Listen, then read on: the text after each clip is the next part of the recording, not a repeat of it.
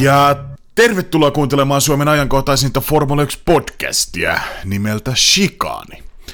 Tässä erikoisjaksossamme hypätään syvään päätyyn Formula 1 kultaiselle aikakaudelle 1980-luvulle. Ja tätä erikoisjaksoa tällä hetkellä teille esittelee tämän podcastin oma Niki Jiri Lauda. Ja tuuheita mursuviiksiään katuharjalla harjaamassa Jesse Sellingman eli Man Sell Honkala. Ja näillä saatesanoilla tervetuloa erikoisjakson pariin. 1980-luku... Lähdetään nyt siitä liikkeelle, että mä en tässä vaiheessa... Mä en tässä vaiheessa ala esittämään, että mulla olisi jotain ensikäden tietoa, että olisin itse katsonut yhtään kisa esimerkiksi livenä 1980-luvulla, tai saatti sitten kovin monta ainakaan nauhoituksena, että ehkä ne on enemmän noita YouTuben highlight-pätkiä, eli itse olen tässä tapauksessa vain puhtaasti luetun sanan perusteella puhumassa tästä vuosikymmenestä sekä videoiden perusteella, mutta miten sulla keke? Sulla saattaa ehkä ollakin joku, joku muistijälki 1980-luvun formuloista. Mä oon kyllä sieltä 80-luvun loppupäästä, että meikäläiselläkin luvalla sanoa kyllä muistijäljet aika hatarasti. Ei ainakaan formuloiden parista yhtään sellaista omaa kokemusta, että on kyllä kanssa noiden aikalaiskirjoitusten ja netissä olevien videoiden varassa itsekin, mutta tota, jonkun verran niitä on tullut katsottua ennen ja nyt tietysti tämän jakson tiimoilta niin vähän sitten enemmältäkin, että samassa veneessä ollaan kyllä tämän, tämän asian suhteen. Tuolla aikakaudella niin meillä oli muutama ihan pikkusen hyvä kuski. Mä, mä luottelin täältä muutamia nimiä, jos saisi ehkä teidän viisarit värähtämään siellä kotikatsomoissakin. Tietysti että nyt katso tätä lähetystä, toivottavasti vaan kuuntelette. Öö, ensi, ensin tietysti itseoikeudellisesti suomalaisin silmin Keke Roosberg, Key Roosberg, Nelson Piquet, Niki Lauda, Alain Prost, Arton Senna, Gilles Villeneuve, René Arnoux, Nigel Mansell. Siinä on, siinä on hyvä nippu persereikiä, niin kuin meillä päin sanotaan.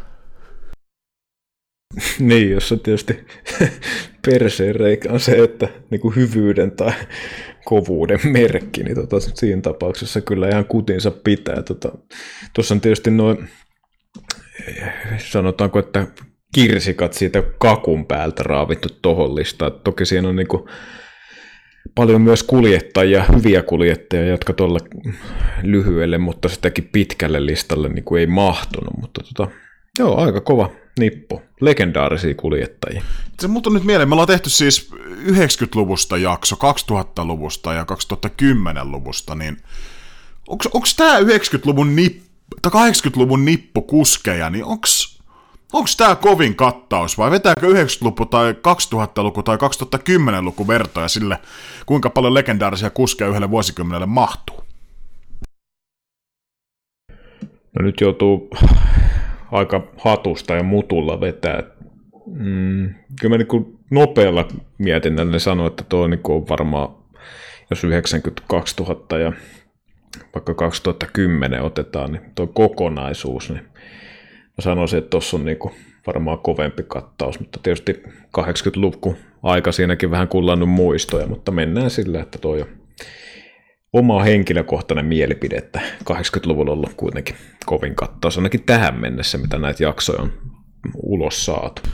Joo, aikaisemmista erikoisjaksosta, nimenomaan näistä vuosikymmenjaksoista poiketen, niin me käydään tota, oikeastaan ei käydä niin tarkasti vuosi vuodelta asioita. Käydään niin ne kohokohdat jokaiselta vuodelta ja vähän spekuloidaan ja keskustellaan ja analysoidaan sitten tapahtumia sen ympärillä, niin pikkasen eri, erilaisempi jakso kuin noin 90-luku ja 2000 ja 2010, jos olette aikaisemmin noita meidän erikoisjaksoja kuunnellut. Nähän menee sinänsä, sinänsä hauskassa järjestyksessä. Me aloitettiin muistaakseni 2010-luvulta ja alettiin siitä tulee käänteisessä kronologisessa järjestyksessä, niin eihän tässä ole mitään järkeä tässä meidän hommassa, mutta niin, kyllä te varmaan sen tiedätte, jos olette kuunnellut meidän jaksoja. Tota,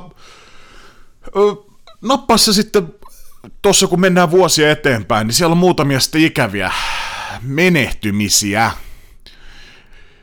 Näillä kilpakuljettajilla. Ja nappassa niistä koppi, kun puhutaan näistä vuosista tässä, niin tota, mä keskityn sitten tästä kässäristä laukomaan, laukomaan vähän faktaa.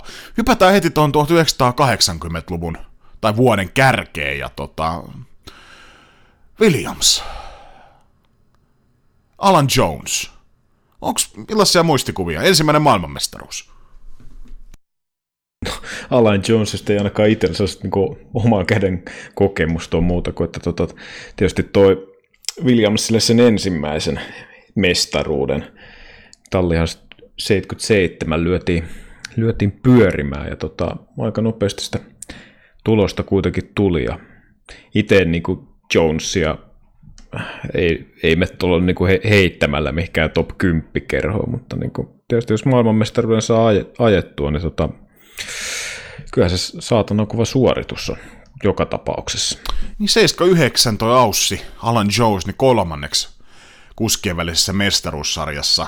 Ihan hyvä suoritus, mutta 80-luvulla tosiaan ensimmäinen, vuonna 80, menee vähän luvut ja vuodet sekaisin, niin ensimmäinen mestaruus Carlos Roittemannin kanssa tuolla Williamsilla ajeli Fordin moottoreilla tohon aikaan. Ja tota, mitäs muuta tuossa 80-luvulla No, Nigel Mansell, mitä tuossa insertissä tai introssakin jo vähän väläyttelisin, debytoi, ja myös Alain Prost, jotka sitten myöhemmin soittelee vähän tota isompia viuluja tässäkin jaksossa.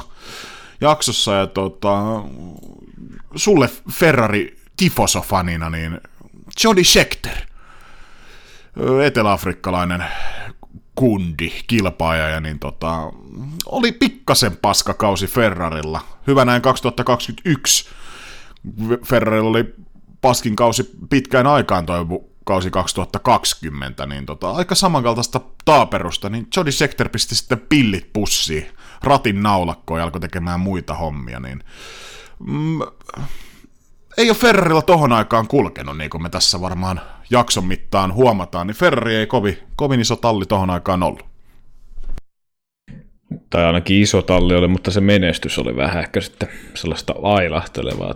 Schechterihän, jos tässä nyt pikkusen lipsautetaan sen 70-luvun puolelle, niin tosiaan hallitseva maailmanmestari 79 vuodelta, niin siihen nähden tuo, että 80, 1980 vuonna niin tota sai kuitenkin kairattua kaksi pistettä, niin siinä on aika kova, aika kova pudottus ja voidaan puhua, että jopa niin kuin tota, no se on ollut katastrofikausi ja tietysti Ferrarin tuntien, niin siellä ei ihan hirveästi olalle on varmaan taputeltu ja siinä on varmaan Schechterikin osansa saanut siitä raipatuksesta. Ei tietysti ainoana varmasti, mutta tota, niin.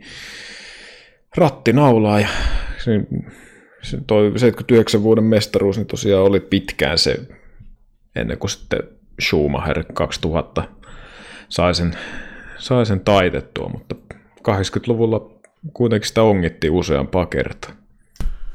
Tuohon, eh, no otetaan tähän väliin heti kärkeen toi Formula 1 tuohon aikaan käytiin sota. Fisan ja Fokan välistä sotaa. Fisahan eli siis myöhemmin tunnettiin sitten nimellä FIA, mutta silloinen FISA eli Federation International du Sport Automobile ja FOCA eli Formula One Constructors Association, eli kaksi tämmöistä kattojärjestöä formuloissa sitten vähän nokitteli keskenään, mikä sitten 80 vuonna niin tota, Espanjan GPssä ensimmäistä kertaa äh, toi kipinä niin roihahti ihan kunnon liekkeihin, nimittäin tota, no, Foka pyöritti silloin tämmönen parivaljakko, varmaan monille teillekin kuuntelijoille tuttu. Öö, Bernie Ecclestone ja Max Mosley. Max Mosley oli ollut, no, muistaakseni asianajajana tuossa hommassa, ja Ecclestone pyöritti tota puljoa, ja Tota, sitten oli tämä Fisan residentti Jean-Marie Balestre. Ja näiden herrojen välillä vähän sitten kipunoi, ja tosiaan Espanjan GPssä 80, niin tota, Fisanukot halusi, että on pakollinen kuljettajien paltsu ennen Belgia ja Monakojen kisaa, kisaa ja tota, siihen muutama kuski sitten suostunut, ja tota, haluttiin vetää lisenssejä, veksi ja muuta, muuta kränää siitä ja tota... Sitten päätettiin, että tulee pikku boikotti. Eli Foka-ukot niin tota ei suostunut ajamaan tota Espanjan kisaa ja tästä sitten vedettiin non-championship race, eli mestaruustaiston ulkopuolinen kisa. Ja jopa Espanjan kuningasta Juan Carlosta lähestyttiin, lähestyttiin tota asian tiimoilta, mutta no tämän kisan tietysti voitti Alan Jones tuolla kaudella Williamsilla, mutta sitä tietysti ei pistesaldoon laskettu, mutta aika kovaa vääntöä tohon aikaan. Ja täytyy muistaa, että tulee myöhemmin tässä jaksossa, mutta tohon aikaan tuo formula niihin ö, ei ollut ihan niin standardisoitua. Se oli vähän semmoinen, mä tiedän voidaanko puhua, voidaan ehkä käyttää termiä villi länsi jopa. Pystytkö allekirjoittamaan tämän väitteen? No kyllä aika helposti, että tietysti se asema, mikä nykyään formuloissa, niin oli varmaan eroa kuin yöllä ja päivällä, mutta tota, mä pikkusen heitän tuohon vielä tuohon sun alustukseen, niin samoin linjoilla just, ja äh, tosiaan näistä niinku kisoja ennen, ennen, kisoja ennen pidettäviä palvereita, briefingeja, mitä niinku joka kisaan nykyäänkin niinku pidetään, kuljettaa kokous. Ja tosiaan kun sinne ei osallistuttu, niin tota, tämä Balestren poika, mikä niin tietysti edes mennyt jo vähän omassa mielestä vähän mun mulkuvikaakin ukossa on ollut, näistä kun lukee näitä juttuja, mutta tota, tosiaan päätti niin antaa eh, ekasta niin rikkeestä 2000 dollarin ja sitten aina seuraavista virheistä ne 5000 dollarin sakkoa. Ja tota, tietysti tämä FOKA, eli näiden niin kuin itsenäisten autonvalmistajien yhtymä, missä nämä pienemmät, siihen aikaan pienemmät tallit Ecclestonen alla oli, niin kun ne ei ollut sopinut tällaisesta asiasta ja ei sitten lähtenyt maksaa näitä pennejä Balestrille, niin tota, Balestrehan veti siitä pienet hiilet ja alkoi näyttää, että kuka niinku se kukkona tunkiolla poreilee. Ja tota, pikkusen on sellaista, että tietysti tämän Espanjan kesän alla niin järjestäjäpuolelta ja tietysti Fokan puolelta yritettiin jonkunnäköistä kompromissia, että niin kuin järjestäjät makselisi näitä kuljettajille tulleet sakkoja, mutta Balestre ainakin aikalaiskirjoitusten mukaan niin vaati, että se raha tulisi nimenomaan kuljettajilta, vaikka kuitenkin sitten esimerkiksi Mario Andretti tota, oli saanut niin kuin yhteistyökumppaninsa kautta maksettua tämän rahan tai sakon, jolloin pystyy osallistumaan Indianapolisen kilpailuun. Esimerkiksi se sai pitää lisenssiä. Se on kaiken näköistä ihme, vähän niin kuin Balestre ja Fisa niin kuin yrittää olla vastarannan kiiskenä, ja kun ei ole sellaista oikein johdonmukaista toi touhu. Ja tota, niin, farssihan tästä tosiaan tuli,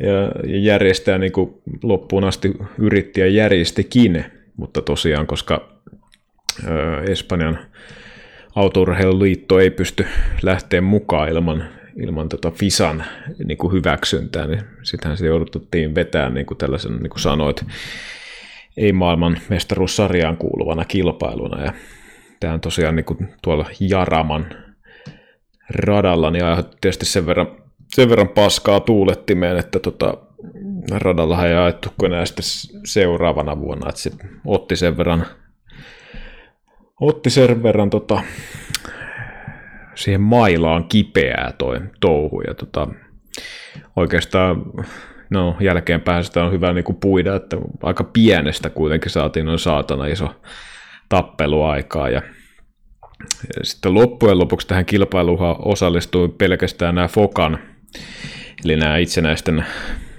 tota, tallien ja rakentajien ja valmistajien niin kuin, autot ja sitten Fisan alla olevat, siinä oliko siinä Ferrari, Alfa Romeo ja oliko Onix, Ja Rellu. Vai mikä? Rellu löytyi myös. Juu, juu, Renault. Niin nämä neljä tallia sitten ei siihen osallistunut. Ne aikamoinen, aikamoisen sopan keitti Palestre, vaikka tietysti tämä nyt yksittäisen, yksittäisen ihmisen öö, syyttäminen ei ehkä ole hyvä juttu, mutta kyllä mä, kyllä mä nyt painan sormen kyllä Balestrin kohdalle pysty.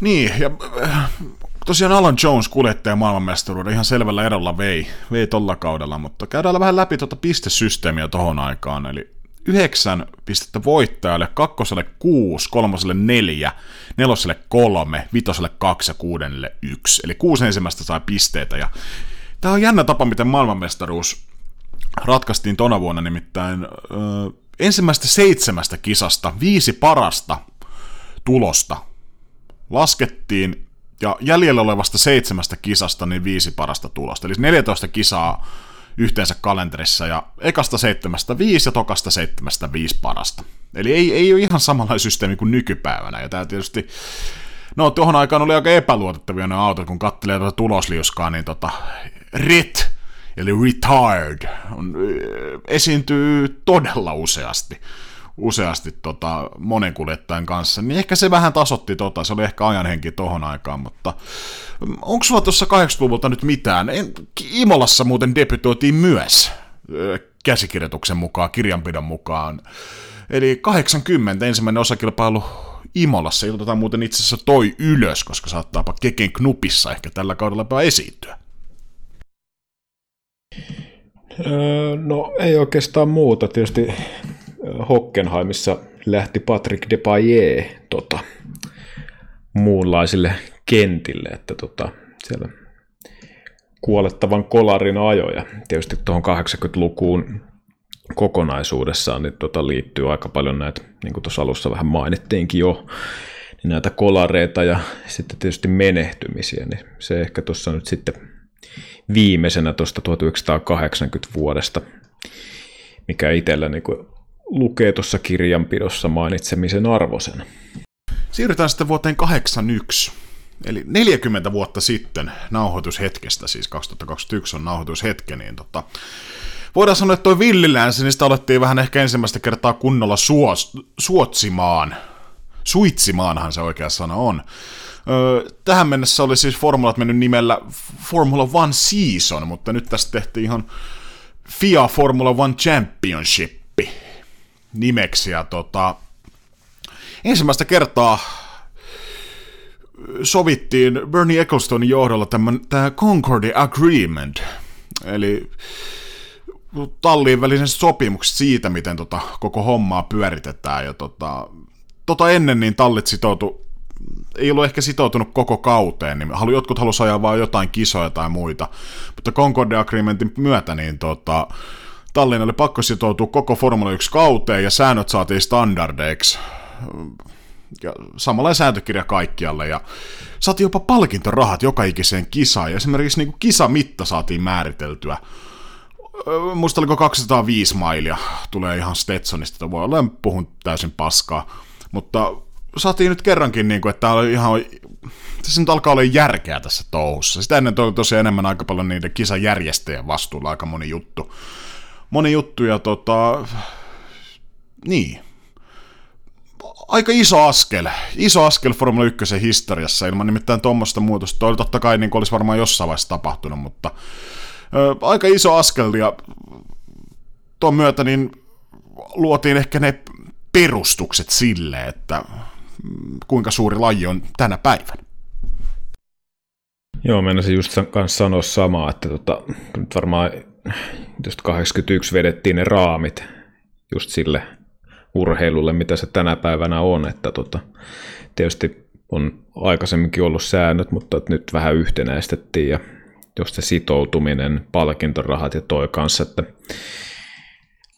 tuona vuonna se Bernie Ecclestonein rahasampo niin kuin sai sen kanssa alkunsa, kun Fokalle myönnettiin myös samassa tota, kokouksessa ne oikeudet televisiointiin.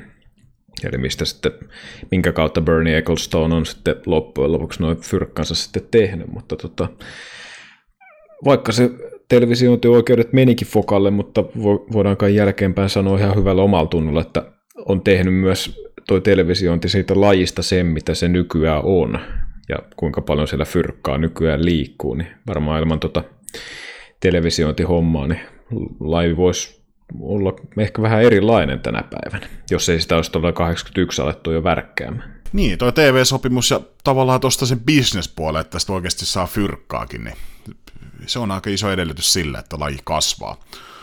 81 niin saatiin taas tämmönen non-championship race Etelä-Afrikassa ja tunnetut parivalikot Fisa ja Foka taas hommassa mukana ja tota, tämähän lähti siitä, siitä tämäkin riita oikeastaan, että Fisanukot halus päivämäärän vaihtaa.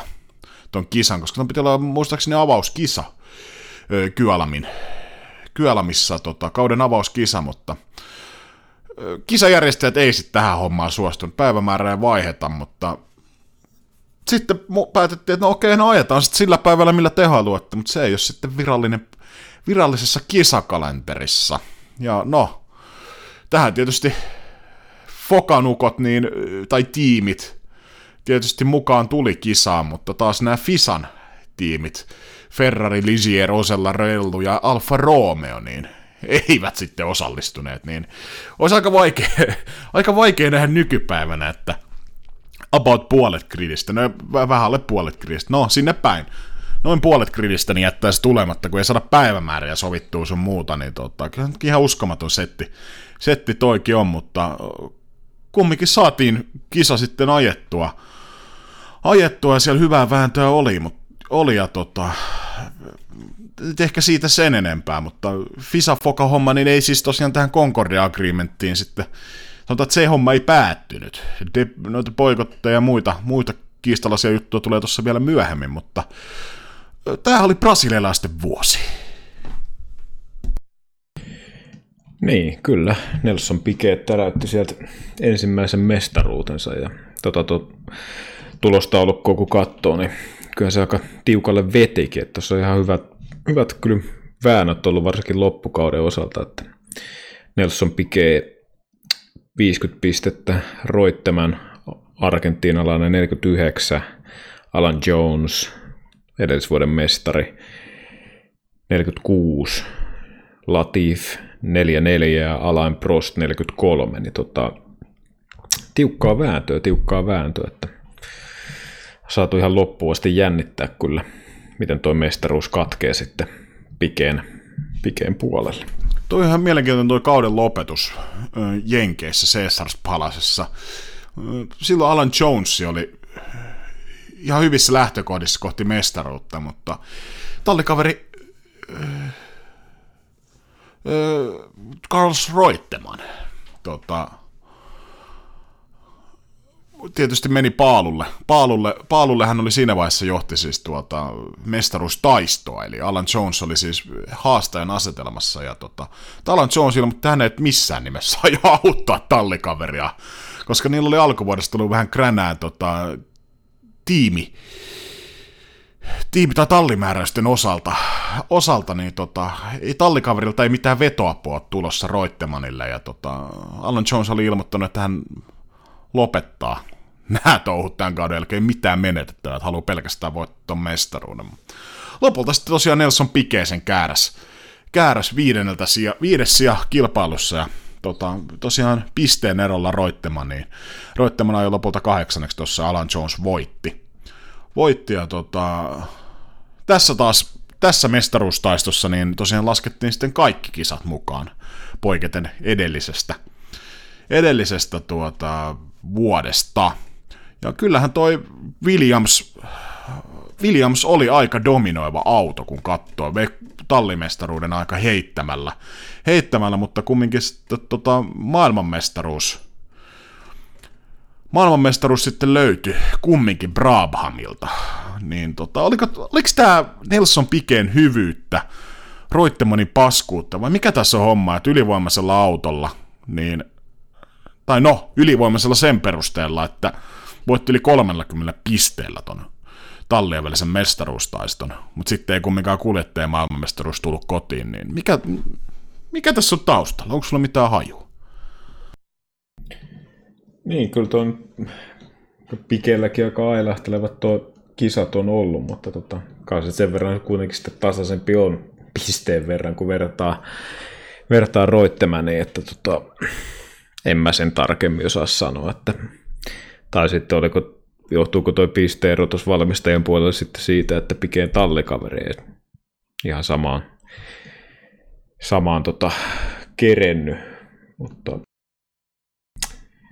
ei, vaikea sitä nyt sen enempää siinä pureskella. Niin, Brabhamilla Hector Rebaque, meksikolainen no en tiedä voiko tästä tapauksessa kutsua or, oriksi, niin tosiaan saalisti 11 pistettä. Ehkä se on se syy, miksi ei, ei tota tallien välistä mestaruutta tullut tuolla. Onko sulla 81 vuodesta Mitään. Mä ton Alan Jonesin lopettamisen mainitsin. Herra kumminkin kyllä palaa seuraavana kautena vielä muutamaksi kisaksi, mutta onko sulla 81 vuodesta? McLarenista löytyisikö sulla mitään? Tämä ihan pikku täky tuohon sulle. niin, jos puhuttiin, että Concorde-sopimus teki raameja, mutta kyllä toi 81 vuosi myös siltä osin, että tota, tosiaan niin tuossa vähän petasit, tota, niin McLaren tota, esittelee niin ensimmäisen hiilikuitusen rungon autossa, joka tietysti sitten myöhemmin eh, tulee sellainen, mitä nykyäänkin autossa käytetään, mutta siihen aikaan niin kuin vallankumouksellinen, että ja muutti sen täysin se autojen suunnittelun, koska hiilikuitut kuitenkin on suhteellisen kevyttä, kuitenkin kestävää ja jäykkää, niin tota, sillä saatiin aika paljon niin kuin irti tai hyötyä niin kuin näihin aiempiin, aiempiin runkoihin ja monokokkeihin verraten, että tota, vaikkakin kallista oli, mutta tota, niin, McLarenilla siihen aikaan tietysti paalua, paalua ja halua oli niin kuin vetää tot hommaa eteenpäin. Ja itse asiassa toi McLarenin suunnittelija John Barnard taisi olla Rolls-Roycein tehtaalla, missä näki ensimmäistä kertaa niin kuin hiilikuitua käytettävän auton rakentamisessa. Ja tota, sen verran hullaantunut oli sitä ideasta, jonka sitten esitteli eteenpäin. Ja, ja, ja loppu onkin, voidaan kai sanoa, historiaa. Ja jossain tapauksessa, niin kuin tuo 80-luku muutenkin, kun oli tuollaista aikaa, että menetettiin kolareissa kuljettajia tai tuli vaikeita loukkaantumisia, niin tota, tietysti tämä hiilikuitusten autojen tuleminen, niin jossain tapauksessa on varmaan myös pelastanutkin myös kuljettajia näitä tota, loukkaantumisilta ja kuolemantapauksilta. Että siinä mielessä niin kuin, siltä niin kuin aspektilta myös tämän turvallisuuden kannalta niin homma on mennyt eteenpäin tuon hiilikuitosen rungon ansiosta. Niin, siirrytään sitten vuoteen 82. Ja tämähän tietysti suomalaisista muistetaan Keken vuotena. Ennen kuin päätään Keken puikkoihin, niin tota, enkä tarkoita nyt viiksiä siis, niin tota, tota, niin, Alan Jones lopetti 81. Roitteman ajoi vielä kaksi kisaa. Kaksi kisaa muistaakseni tuossa 82, ja sen tuosta tsekkaan, kyllä vain. Muutaman kisan vielä 82, eli Williamsilta sitten aukesi paikka paikka Kekelle, joka aiemmin kurvaili Fittipaldilla, kovakuntoisella kaljulla. Ja niin sinne sitten lopulta kävi.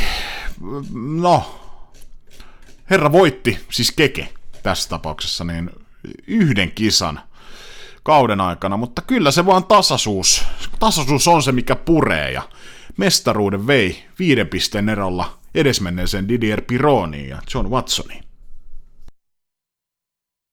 Joo, se on kyllä merkille pantavaa, että tuo mestaruus tosiaan kairattiin sillä yhdellä ainoalla voitolla. Toki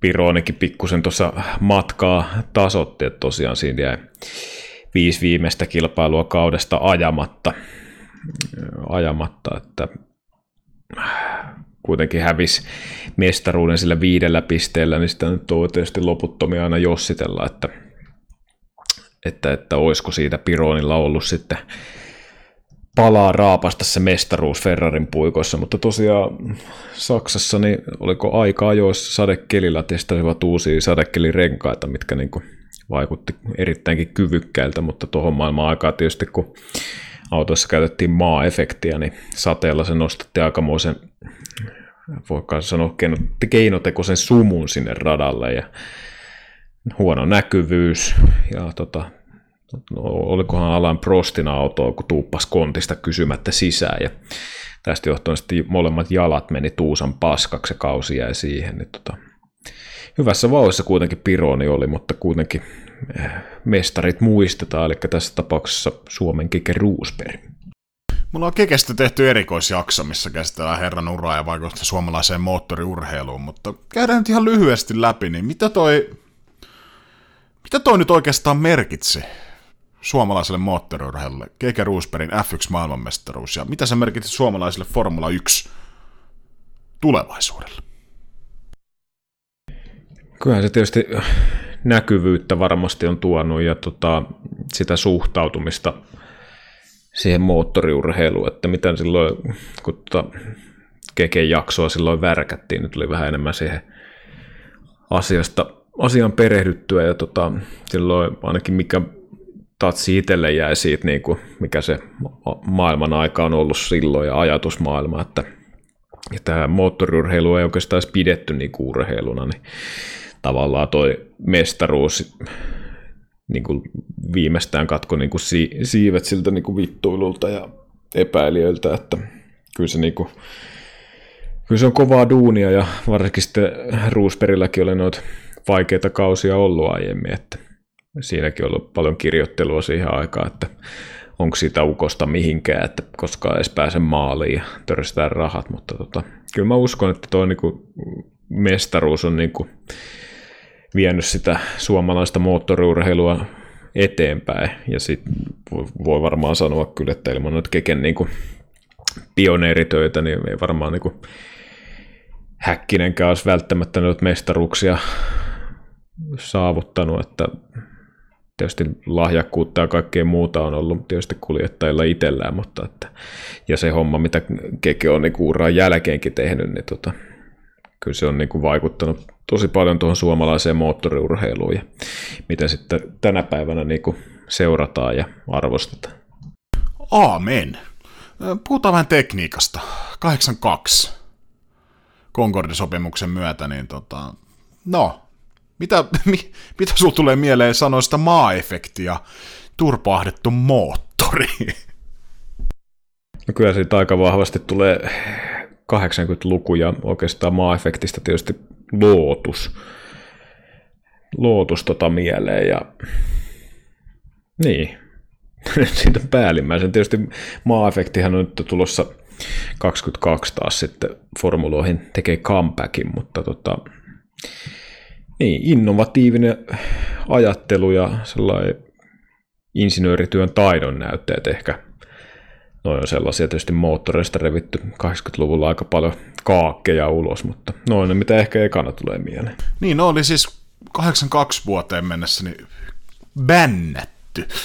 Eli ne on ollut sallittu. Ja sitten 82 tuossa Concord Agreementissa, niin nämä, sitten, nämä sallittiin taas maa-efekti sekä turpahdettu moottori moottoria, tota, no tosiaan niin kuin sanoit, Lotus 77, öö, jonkinnäköistä vallankumousta oli tehnyt tuon maa-efektin kanssa, ja tota, 79 ensimmäinen voitto esimerkiksi turpahdetulla moottorilla, ja näistä sitten myöhemmin nimenomaan noista turboahdetusta moottoreista tuli se tavallaan keino voittaa. Ilman niitä oli aika vaikea voittaa, ja tota, näitä ei ollut kaikilla saatavilla.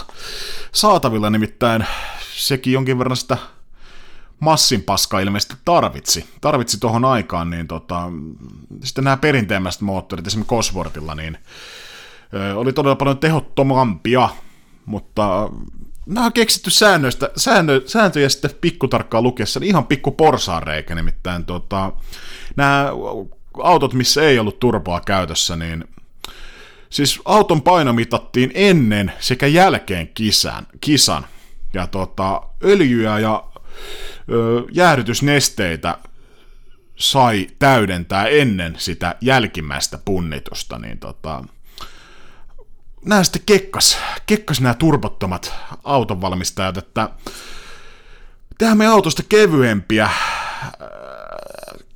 kuin mitä pystyy tekemään noiden sääntöjen puitteissa. Lisätään sinne vesitankit mitä väitetään sitten, että nämä tota, vesitankit on sitten käytössä sen, sen takia, että jäähdytettäisiin tota, jarru lämpötiloja. Mutta todellisuudessa sitten tota vettä vaan tiputeltiin noista tankeista pitkin kisaa. Kisaa, että heti kun auto starttaisi tuolta pitleineltä, niin alkoi vesi tippumaan vana perässä. Perässä ja tota, niin, Keke on itse todennut, että toi vesitankki kepluttelu on ainut tapa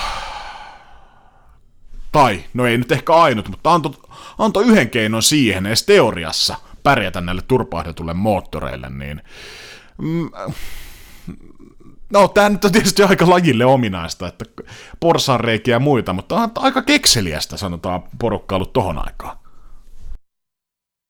Niin, siinä on sitä sääntökirjaa luettu suurennuslasen kanssa, ja itse tuosta just kanssa lueskelin, niin on niin kuin arvailtu, että sillä tälle jäähdytysnesteellä eli veden kanssa kikkailemalla ne on saatu noin 25 sekunnin hyöty kisamitassa versus se, että ajettaisiin ilman niitä näitä tota, painon kanssa kikkailuja, mutta niin, kyllä,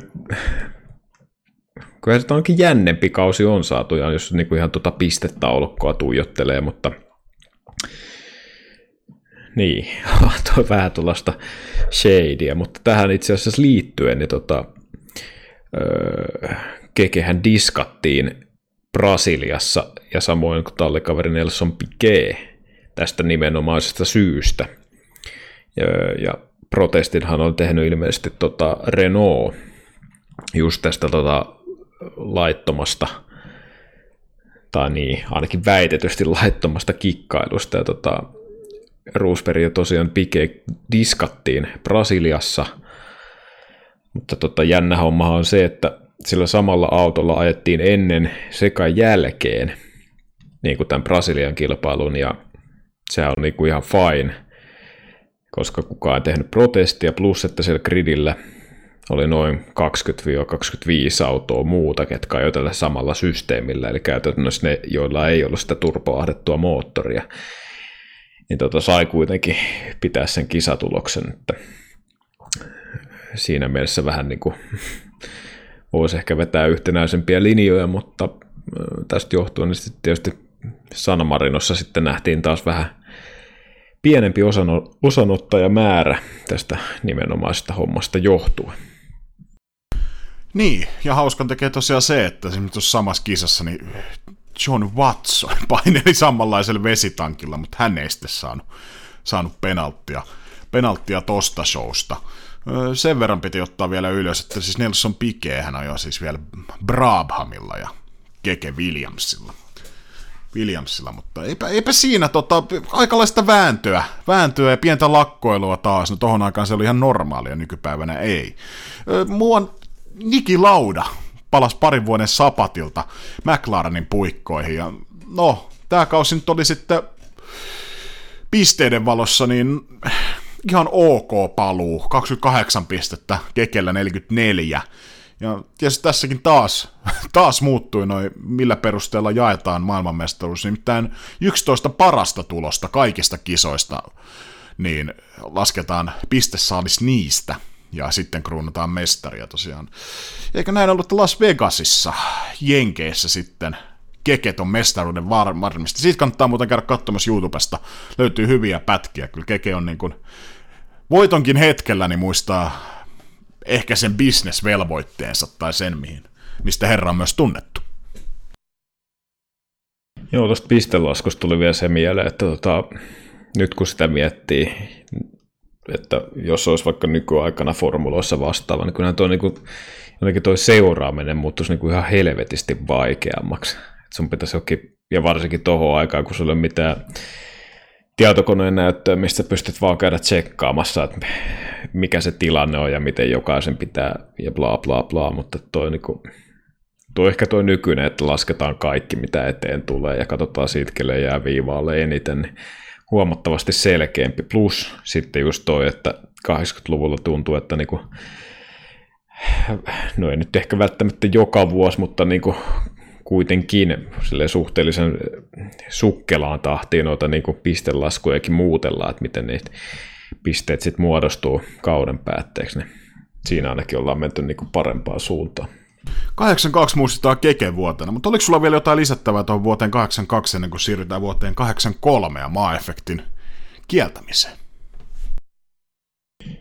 Joo, kyllä siinä tietysti, kun noita kuolemiakin tullut, niin tietysti 82 vuosi lähti muutama kova seppä kyllä orkesterista pois, eli Gilles Villeneuve Jolderissa osui tota edessä olevaan autoon ja meni siitä sitten verkkoaidoista ja auto heitti aika hienot kuperkeikat ja tietysti Gilles siinä samassa ja menehtyi sitten Zolderin radalla. Ja tota, Ricardo Paletti Kanadan GPssä startista, startista mällä siihen autonsa ja koki saman kohtalon ja tietysti sitten ei ehkä niinkään radalla, mutta radan välittömässä läheisyydessä paljon niin kuin työtä tehnyt Colin Chapman 82 sydänkohtaukseen menehtyi, kolme, kolme ukkoa tuosta nyt ainakin itse löysin tällaisia nimekkäämpiä, ketkä tuota poisto vuonna 82. Niin, tuohon aikaan nuo onnettomuudet oli valitettavasti aika lailla joka vuotisia.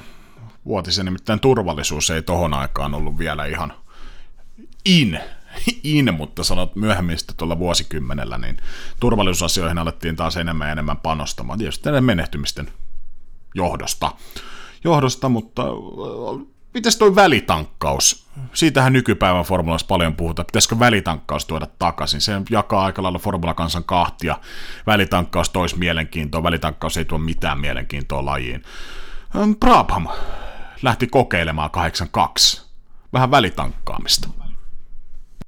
Joo, Gordon Mar- Murray ja Bernie Ecclestone tota, oli varikolla laskellut, laskeskellut tällaista niin kuin vaihtoehtoa, että ja oli tullut siihen tulokseen, että otetaan auto sisään ja se on niin kuin vähän nopeampi tapa kuin ajaa sitten niin kuin ihan täydellä tankilla rengasta kuluttaen, niin tota, sekin niin kuin, tietysti nykyään jotenkin tuntuu, että se on niin kuin itsestäänselvyys olisi, että tullaan vaihtaa, mutta tuohon aikaan niin kuin vedettiin sanotaanko kerrasta kaljukse koko paketti.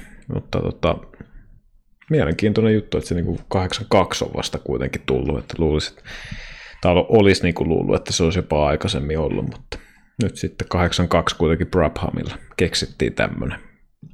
Niin 83 lähdettiin sitten kovilla odotuksella Kekelle toista mestaruutta hakemaan, mutta valitettavasti, valitettavasti sitten meni Brasiliaan Nelson Pikeen, Pikeelle sitten toinen mestaruus. Mestaruus ja tota, niin, turboahdetulla moottorilla, moottorilla pääsi kurvailemaan sitten maailmanmestaruuteen. Tiukka vääntö sekin oli. Oli, mutta Ferrari sitten lopulta, tai lopulta ja lopulta, mutta voitti sitten kumminkin tallien välisen mestaruustaiston parivaljakolla, kun lunttaa muistiin panoista sen verran tuntemattomia nimiä ehkä. Patrick Tambe ja René Arnoux, ranskalaisparivaljakko.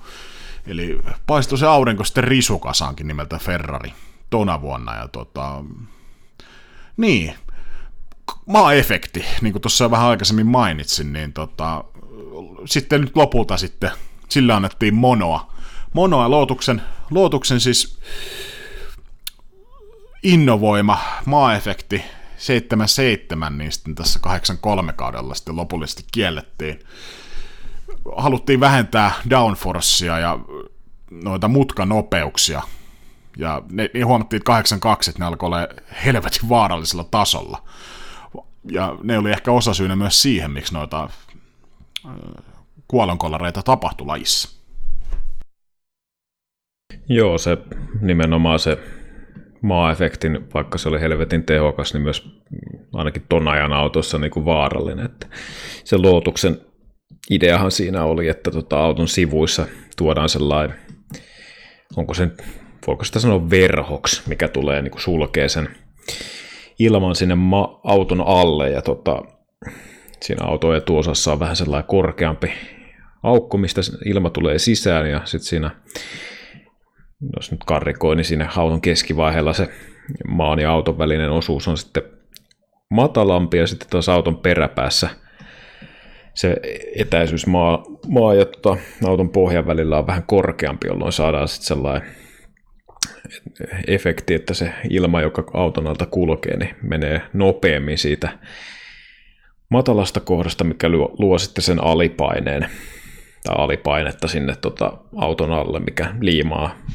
autoa rataa vasten, mutta tietysti siinä se kääntöpuoli on, että jos, jos se tota, alipaine sieltä tai luotu alipaine siellä auton alla rikkoutuu esimerkiksi, että auto pomppaa tai tai se verhoosuus siitä vaikka rikkoutuu, niin siinä kyllä aika nopeasti kuskista tulee matkusta, ja kun se downforce putoaa niin dramaattisesti, niin tota, se on varmaan ollut syy, että minkä takia tuosta maa-efektistä luovuttiin, vaikka se niinku kuitenkin helvetissä sitä downforcea autoihin toi, mutta tota, näissä nykyaikaisissa autoissa pystytään kuitenkin eliminoimaan se riski niin pieneksi, että tota, jos se maa-efekti kokisi tällaisen dramaattisen muutoksen, että se esimerkiksi häviää sitä jostain syystä, niin ei kuitenkaan ihan vastaavanlaisia onnettomuuksia jouduta kuin vuonna 83 tai 82 esimerkiksi. Maailmanmestaruutta tosiaan ratkottiin neljän kuljettajan välillä. Nelson Pikehän lopulta ton pisimmän tikun tosta taskusta veti, mutta Alain Prost oli pitkään ennakkosuosikki, tai suosikki viemään ton mestaruuden, mutta sitten viimeisessä kisassa valitettavasti Etelä-Afrikassa niin tota, turpo-ongelmat laittoi miehen keskeyttämään ja pikee kolmannelta siellä niin kahden pisteen erolla maailman mestaruuteen, mutta Ferrari parivalekko Rene Arnu ja Patrick Tambe, josta tuossa aikaisemmin mainitsin, niin sitä kurvaili siellä kolme ja neljä, ja näin, näin, näin myös sitten varmisti ton mestaruuden Ferrarille, nimittäin tallimestaruuden. Ja tota, Keke Roosberg valitettavasti vasta viidenneksi viidenneksi, mutta pystyy esimerkiksi Monakossa niin kurvailemaan voittoa ja ottamaan esimerkiksi Brasiliassa kauden avauskisessa paalupaikan. Paalupaikan, mutta tota, kilpailu oli kovaa, kovaa tohon aikaan ja tosiaan nyt Rellu Prostin johdolla niin ilmoittautui tosiaan ihan mestaruustaistoonkin. Ja niin, onko sulla vuodesta 83 sitten sen enempää? Se no, olihan sielläkin tapahtumia, hyvää kilvana ja muuta, mutta ei ehkä, ei ehkä tuon vuosikymmenen parhaimpana vuotena muisti. Joo, no ei tuosta nyt ainakaan itsellä mitään sellaista, sellaista isompaa mieleen jäänyt, että tota, jos noita ihan pienempiäkin asioita alkaa tuossa kaivelee, niin tämä on joku neljän tunnin jakso, mutta tota, ei mulla kyllä tuosta 83 sen enempää. Joo. Tästä kyllä tämä paskapuheet pois, niin jos jaksoa ollenkaan, mutta siirrytään vuoteen 84. Niki Lauda viimeinen maailmanmestaruus herralle ja tota, kyllä sanotaan, että tossa, tossa autossa niin olisiko, mä heitän ihan tämmöisen täkyn sulle, niin tota, olisitko sä jopa voinut voittaa maailmanmestaruuden tolla autolla, mikä McLaren oli vuonna 84? Öö, en olisi. Mä olisin varmaan ollut toinen. Että jompikumpi tallikaveri olisi, tai ihan sama kuka olisi ollut, niin varmaan olisi sen mestaruuden voittanut. Mutta mä olisin ollut varmaan MM-sarjan kakkonen. No se, no se ei yllätä ketään, ei ketään meistä, mutta tämä kausi sen sijaan 84 niin jää, jäänyt historian kirjoihin nimittäin Alain Prost ja Niki Laudan välisenä taistona. Tässä ehkä nykypäivänä käytetään liikaa sanaa legendaarinen, mutta tässä tapauksessa voidaan käyttää legendaarinen Prost vastaan Lauda McLaren. Ja maailmanmestaruus meni puolen pisteen marginaalilla Niki Laudalle. No siis käytännössä ei voi tiukemmaksi enää mennä. Mennä ja tosiaan puoli pistettä sen takia, koska eräs kisa jouduttiin keskeyttämään puoli välissä, jolloin siitä jaettiin vain sitten puolet, puolet pisteitä, nimittäin Monaco tai no, siis se alle 75 prosenttia, kun kisasta oli tota, ajettu, niin silloin vedettiin vain puolet pisteistä. Ja no, tosta on jäänyt sitten aina vähän jossiteltavaa, että olisiko tuossa Monakossa, niin jos olisi jätty täydet pisteet, niin Prostihan olisi ollut mestari, nimittäin Niki Laudahan keskeytti ja Prosti oli jo ykkösenä, mutta no, säännöt on sääntöjä, niitä on noudatettava, mutta niin, sulle, sulle on värähtänyt erityisesti tuo 84 vuoden McLaren. Tuosta esimerkiksi tuossa mikäs tää Seemorella vuodenvaihteessa tämä dokkari, ei Seymorin tekemä, mutta Seemorella näytetty dokkari. Nyt me, meikäläinen unohtaa jo nimensäkin, niin siinähän tätä käytiin. Race to Perfection. Niin. Race to Perfectionissa, niin siinä että McLaren esimerkiksi käydään aika paljon läpi, mutta kerropa se vähän omin sanoin, niin mikä teki McLarenista niin helvetin hyvän auton tona vuonna? Niin, ehkä se kokonaisuus, tietysti moottori hyvä, MP4 kautta 2 auto oli niitä ensimmäisiä myös, missä oli tota hiilikuituisia jarruja käytössä ja sitten tota, tietysti se tuohon aikaan se polttoaineen kulutus, mikä niin kuin moottorin kautta saatiin, niin se etu siitä oli varmaan se käänteen tekevä, että tuota, kun dataa tuossa kävin läpi, niin mun mielestä aika monessa kilpailussa niin Lauda ja Prost oli oikeastaan ainoat, ketkä niin kuin samassa sarjassa tai samalla kierroksella oikeastaan, oikeastaan ajeli autolla. Ja tuohon vielä muuten tuohon Monakoon, niin se, sehän oli myös kilpailu, jossa Senna oli ensimmäistä voittoa ottamassa ennen kuin sitten Alan Prost itse viittoili toimitsijoille ja halusi, että kilpailu keskeytetään sen, koska se oli liian vaar- todettu liian vaaralliseksi, niin varmaan sen naas kyllä, jos olisi loppuun asti saanut, aina kyllä voiton vienyt. Mutta, mutta, mutta niin, McLaren, ehkä siinä ne oli sen lisäksi, että tietysti Niki Lauda, kokenut kehäkettu, helvetin hyvä kuljettaja, sitten vähän u- uutta kaliberia, uutta verta, ranskalainen Alain Prost. Niin tota, varmaan se kombinaatio, että auto niin on pikkusen parempi kuin muut ja kuljettajatkin on hyvää tasoa, niin tota, se varmaan on se, minkä takia toi tuosta maailmanmestaruudesta ei niin kuin ajanut kuin kaksi kuljettajaa ja yksi talli oikeastaan koko kauden aikana. Niin, tota, mitä tuosta on lukenut, niin myös auton, tuosta autosta teki niin helvetin hyvän se, että oli aerodynaamisesti kova ja pystyi säästämään sille löpöä, vaikka ehkä ollut se kaikista tota, vauhdikkain moottori ehkä radalla. Öö, niin, öö, 1924 siis tota, nyt sitten tämä välitankkaus taas kiellettiin. Kiellettiin ja tota, lyötiin, öö, FISA halusi tota, vähän rajoittaa tätä vauhtia, mitä formuloissa on, niin tota, turbahdetulla moottorilla saadaan nämä 220 litraa löpöä per kisa. Kisa, mutta tästä on taas sen mielenkiintoisen se, että tankin oli oltava 220 litraa löpöä, mikä tarkoitti sitä, että tallit saat, sai laittaa sinne enemmän, jos ne vaan jotenkin pysty, niin tota, aikalaiskirjoitukset kertoo, että tota, monia metodeja tähän käytettiin, ja yhtenä tapana oli se, se esimerkiksi, että jäädytettiin löpöä sen tankin sisällä, sisällä, että sinne saataisiin mahtumaan vielä enemmän, koska mitä enemmän sä käytät löpöä, niin sitä enemmän sulla on oikeastaan vauhtia vetään tälle öö, kaljaksi ja makkaraksi ton jutun, eli ihan tuulipuku kielellä. Mullahan on tuulipuku tällä hetkellä päällä, kuulette varmaan kahinasta, mutta niin, kahden kauppa, kahden kauppa, siinä ei muilla palan palaa, nimittäin herrat Niki Lauda 72 pistettä, Alain Prost 71,5 pistettä ja kolmanneksi kurvaili Elio De Angelis 34 pistettä, niin, tässä mi, niin kun, ei palan palaa kellään muilla. Että siellä yksi Michelle Alboreto nappasi yhden kisan, Nelson Piquet kaksi kisaa Keke Rosberg yhden, mutta kaikki muut 16 kisasta meni McLaren kaksikolle. Joo, ainoa ehkä tietysti mikä tuossa Ayrton Sennan debyytti ja sitten tietysti muutama väläytys just Monakossa brittien kilpailu ja sitten Portugalissa kauden viimeinen kilpailu. Muutenhan tietysti kausi meni vähän tuolla keskeytyksen puikoissa, mutta se on varmaan se tuon Prostin ja Laudan jälkeen sellainen mainittava oikeastaan tietysti muutamia noita voittoja siellä myös Keke ottanut Dallasissa, mutta sellainen pilkahus tulevaisuutta ollut myös tuossa kaudessa 84. Siirrytään varmaan sitten puimaan kautta 85. Tuo 84 kannattaa tsekata. Race to Perfections on siinä paljon. Jos se sarja ei tuttu, niin käykää ihmeessä tsekkaamassa. Mutta varmasti YouTuben ihmeellisestä maailmasta löydätte Prost vastaan Lauda. Kisailua. Kisailua radalla, se on helvetin viihdyttävää. Siirrytään vuoteen 85. Öö, no, Alain Prost sitten lopulta näistä kahdesta herrasmiehestä kärsee sitten sen mestaruuden ja Niki Lauda lopettaa uransa. Uransa vuoteen 85 ja mitäs muuta meillä?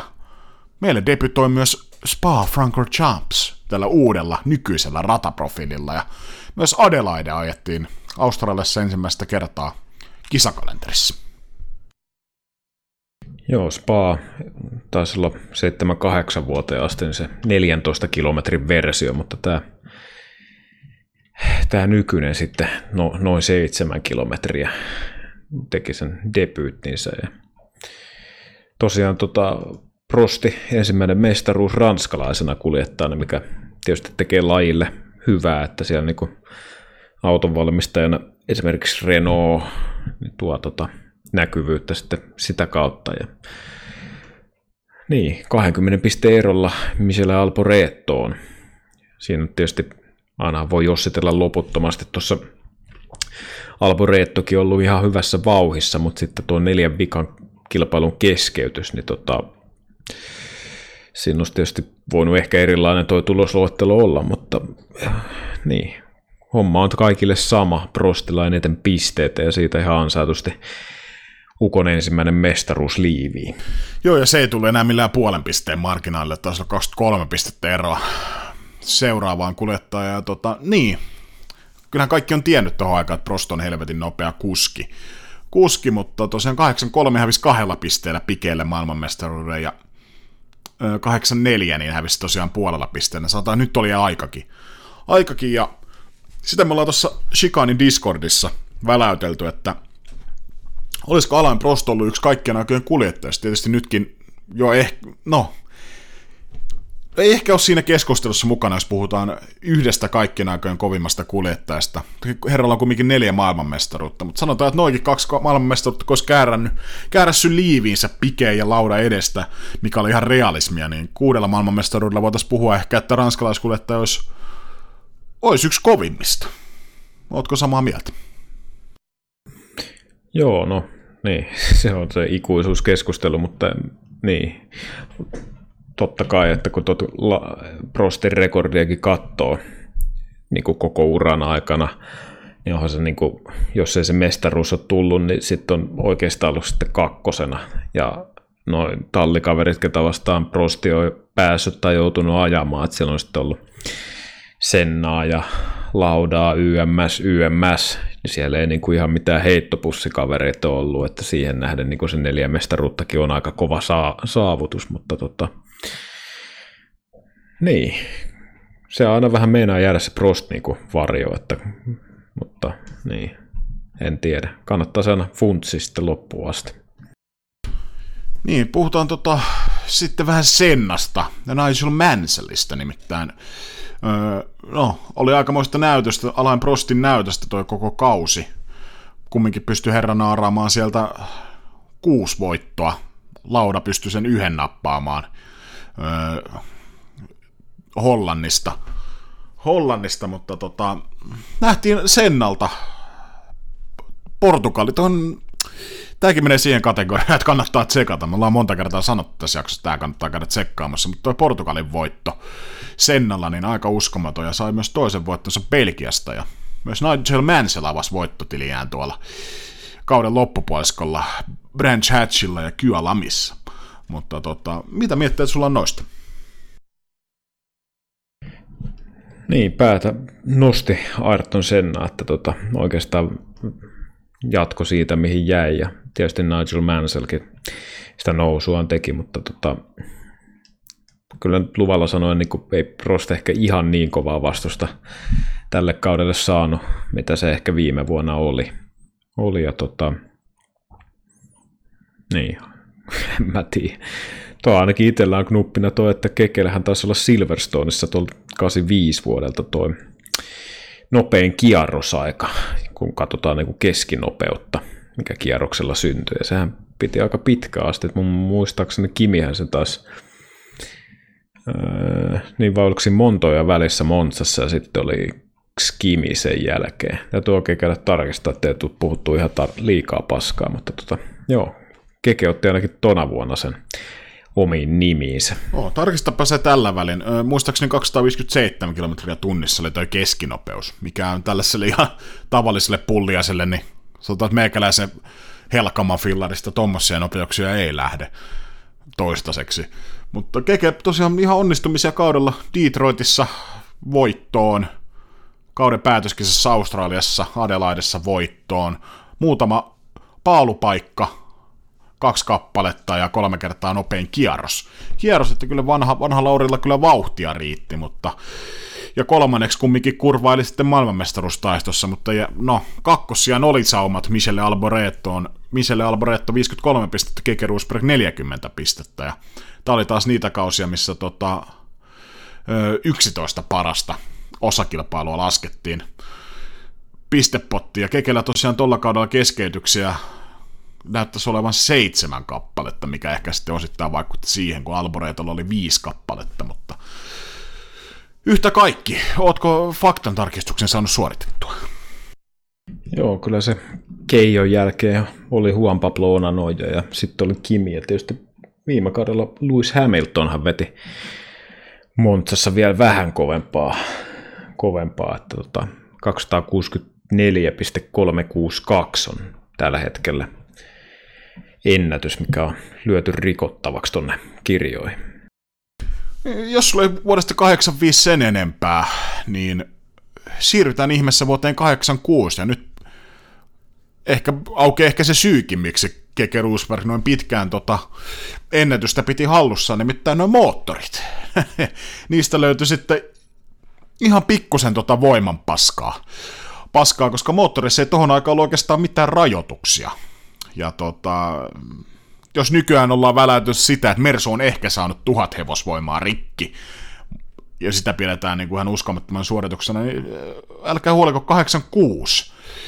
Niin jos oikein kirjanpitoni pitää paikkansa, niin tota, melkein 1400 hevosvoimaa saatto lähteä tota, Bemarin moottorista tona kautena, puolitoista litrainen turbo.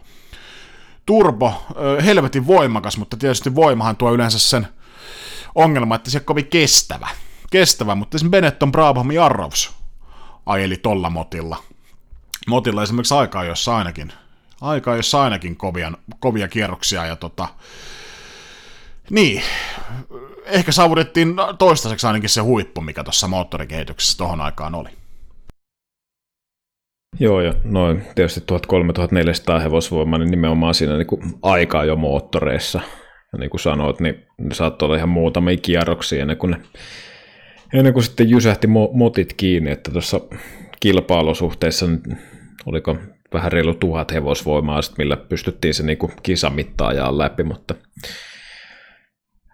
86 vuodelta on jotain niin kuin videoita tuolta videotoista palvelun puolelta katsonut, ja kyllä niin kuin aika paljon suttaa, kun siinä perkerikin lyö lapun lattiaan, niin tota, aika, aikamoisia, aikamoisia autoja, tota, ei puhettakaan, että olisi niin nykyaikaisia mitään noita ajoa helpottavia järjestelmiä tai lisälaitteita ollut, että siinä on ratti, keppi ja pari poliinta tarjolla, että niillä pitää pärjätä, mutta aika kovia, kovia aikoja kyllä.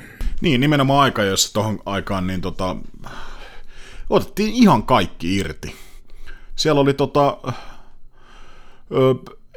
erilliset vaihdelaatikot joihin ja tota, tietysti piti kestää sitä moottorista kaikki irrotettava teho, mutta se oli about 3-4 minuuttia, pari kierrosta.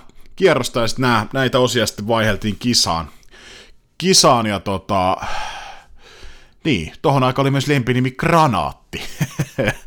Granaatti noissa moottoreissa, nimittäin öö, jos käytti ihan liikaa voimaa vaikka kisassa, niin tota, moottori kulu sen verran, että no teknisesti näitä tarkkoja termejä tiedä, mutta öö, eräät osat siitä moottorista tuli sitten kuvannollisesti kontista läpi, koska oli niin helvetin kovassa paineessa toi metalli. Metalli oli niin helvetin kovat lämpötilat, niin tota, aika vaarallista touhua, mikä sitten ehkä tuolla ylempänäkin huomattiin, että jos, jos näin jatkuu, niin tota, okei, tämä on vaarallista, mutta nämä ottaa edelleen tämän riskin, koska tohon aikaan niin turvallisuus, sanotaan, että halo, Halo ei ollut videopeli tohon aikaan, eikä mitkään muutkaan turvasysteemit, niin sanotaan, että tuommoinen 1350 heppaakin, kun otat motista, motista irti ja koetat puristaa täydellisen kierroksen, niin siitä saattaa lähteä aika nopeasti vaihtaa hiippa kuntoon.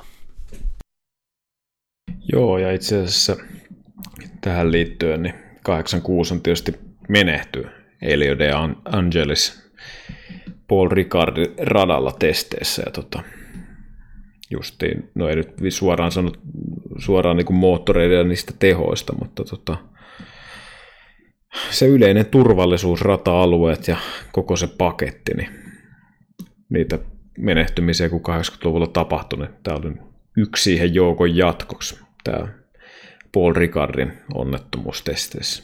86-vuotena sitten nähtiin uran päätöksiä. Alan Jones toista kertaa urallaan lopetti ja tota, 82 niin mestaruuden vienyt Keke Roosberg myös lopetti uransa ja myös Patrick Tampei, josta tuossa aikaisemmin jaksossa mainittiin. Ja tota, myös niin kuin, niin kuin mainitsitkin, niin noita poistumisia sitten tapahtui, tapahtui sitten lajista vähän muutakin kautta, saappaat jalassa. Saappaat jalassa, mutta niin, hypätään sitten itse asiassa mestaruustaistoon. Sehän tietysti meidän kuuntelijoita varmasti kiinnostaa. Kiinnostaa helvetin kova taisto Alain Prost ja Nigel Mansellin välillä. Välillä ja Alain Prostihan siis tota, hallitsema maailmanmestari tohon aikaan McLarenilla ja Nigel Mansell sitten Williamsilla haasto miestä. miestä ja tota, Prosthan ton sitten lopulta vei. Vei ja mielenkiintoinen tilastofakta se, että öö, pystyi puolustamaan mestaruuttaan, niin viimeksi näin oli tapahtunut vuonna 59 ja 60 Jack Brabhamin johdolla. Eli ei ollut mikään ihan mikään tota itsestäänselvä temppu, että hallitseva mestari myös pystyy seuraavana kautena ton mestaruuden viemään. Ja tosiaan öö, tässäkin öö, mestaruustaisessa 11 parasta tulosta laskettiin, laskettiin tohon ja tota, kahden pisteen erolla – ja tässä nyt ei sitten vaikuttanut se laskentatapa, nimittäin kaksi pistettä eroa olisi ollut muutenkin laskentavasta riippumatta Nigel Manselliin. Ja tässä myös mukana oli Nelson Piquet 69 pistettä ja no Arton Senna niin 55 pistettä ja tota, siinäpä se nelikko, nelikko mutta tota, Prostin toinen mestaruus. Joo, kyllä siinä Australiassa, se, eikö se mennyt niin, että Nigel Mansell oli, taisi johtaa kilpailua – ennen kuin sitten tota, rengas räjähti ja joutui sitten tietysti keskeyttää kilpailun. Ja tota, siinä vaiheessa kärkeen nousi Nelson Piquet, mutta tota, Talli otti Pikeen sisään niin kuin varotoimenpiteenä, ettei koe samaa kohtaloa kuin Mansell, jonka johdosta Prosti sitten nousi, nousi keivulaan ja sai sen mestaruuden, mutta tota, oi niitä aikoja aika tiukalta näyttää, kun tuota pistesaraketta tuossa katsoo, että Prostilla 72, Mansell 70 ja Pike 69, niin tota, on siinä niin kuin jännitystä riittänyt ihan loppuun asti.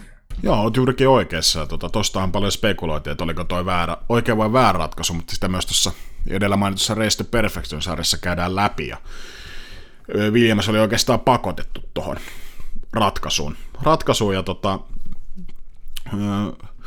myöhemmin sitten selvinnyt, että Manselille, että Skytaven Tales from the Crypt ohjelmassa, niin tota, mm, silloinen tota Adelaiden, eli Australian osakilpailun, tota, miksi nyt sanoo, voi sanoa tota, järjestäjä, pääjärjestäjä tahon henkilö, Bertie Martin, sanoi, että jos Mansell olisi vetänyt seinään ja tota, siitä olisi tullut romut radalle, niin tota, hän olisi keskeyttänyt kisan. Kisan siinä vaiheessa, koska kaksi kolmasosaa kisasta oli ajettu tai tuosta matkasta, niin tota, se olisi tehnyt Mansellista mestari. Tämä tietysti nyt ei ehkä ollut Mansellilla tiedossa kolari hetkelle, en tiedä, olisiko herra tuohon kyennyt nyt tämä herrasmies Britin maineessa jokseenkin mies on, mutta olisitko nähnyt esimerkiksi jonkun, mä en nyt ihan tämmöisen nimestä, että siis Michael Schumacherin vetävän vetävä jopa tahalle ehkä seinään tuossa. Tai ehkä tahalle seinään, mutta jos huomaa, että rengas menee rikki, niin siinä vaiheessa saisi sais ehkä red flagin radalle.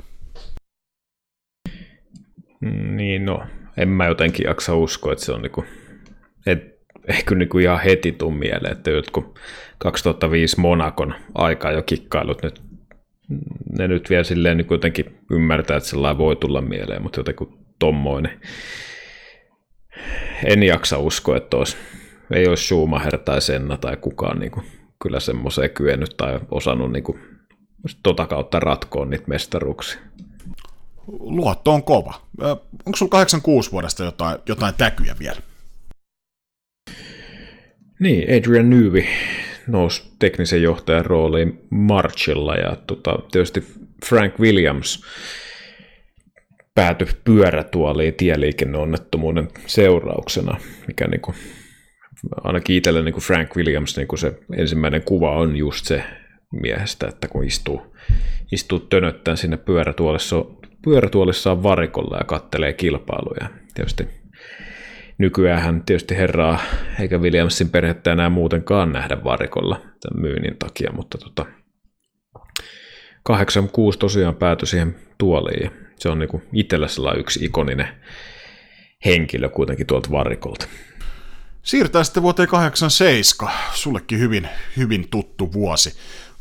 En tiedä muistatko, mutta tohon aikaan jaettiin itse asiassa tota, kuljettaja- ja tallimestaruuden lisäksi myös kahdesta muusta mestaruudesta. Ja nämä sarjat oli sitten tämmöisellä, englanniksi termi on Naturally Aspired Engines, eli tämmöiselle ei-turpahdetulle moottoreille ilmeisesti, niin tota, ajettiin Jim Clark Trophysta palkinnosta, joka oli kuljettajan mestaruus, ja sitten Colin Chapman palkinto, mikä oli sitten talleille, ja tota, sitten tota NS-normisarjaa, niin siellä sitten noin turpaahdetut moottorit pyöritti tota, tota orkesteria. Öö, lopulta kolmannen ja viimeisen maailmanmestaruutensa nappasi brasililainen Nelson Piquet. Suhteellisen selvä, selvällä erolla, nimittäin taaskin taas 11 kisaa laskettiin tuohon pistepottiin, ja Nigel Mansell tuli kakkoseksi, ja Arton Senna kolkutteli kolmantena, kolmantena ovia, mutta tona kautena niin, no Nigel Mansellille jäi sitten viimeinen kisa kumminkin ajamatta, ja Japanissa sitten tuli ei keskeytys, vaan onko toi sitten diskaus. Diskaus, onko sulla parempaa tietoa, mitä Manselle tapahtui Japanissa? Mm, niin DNS, did not start.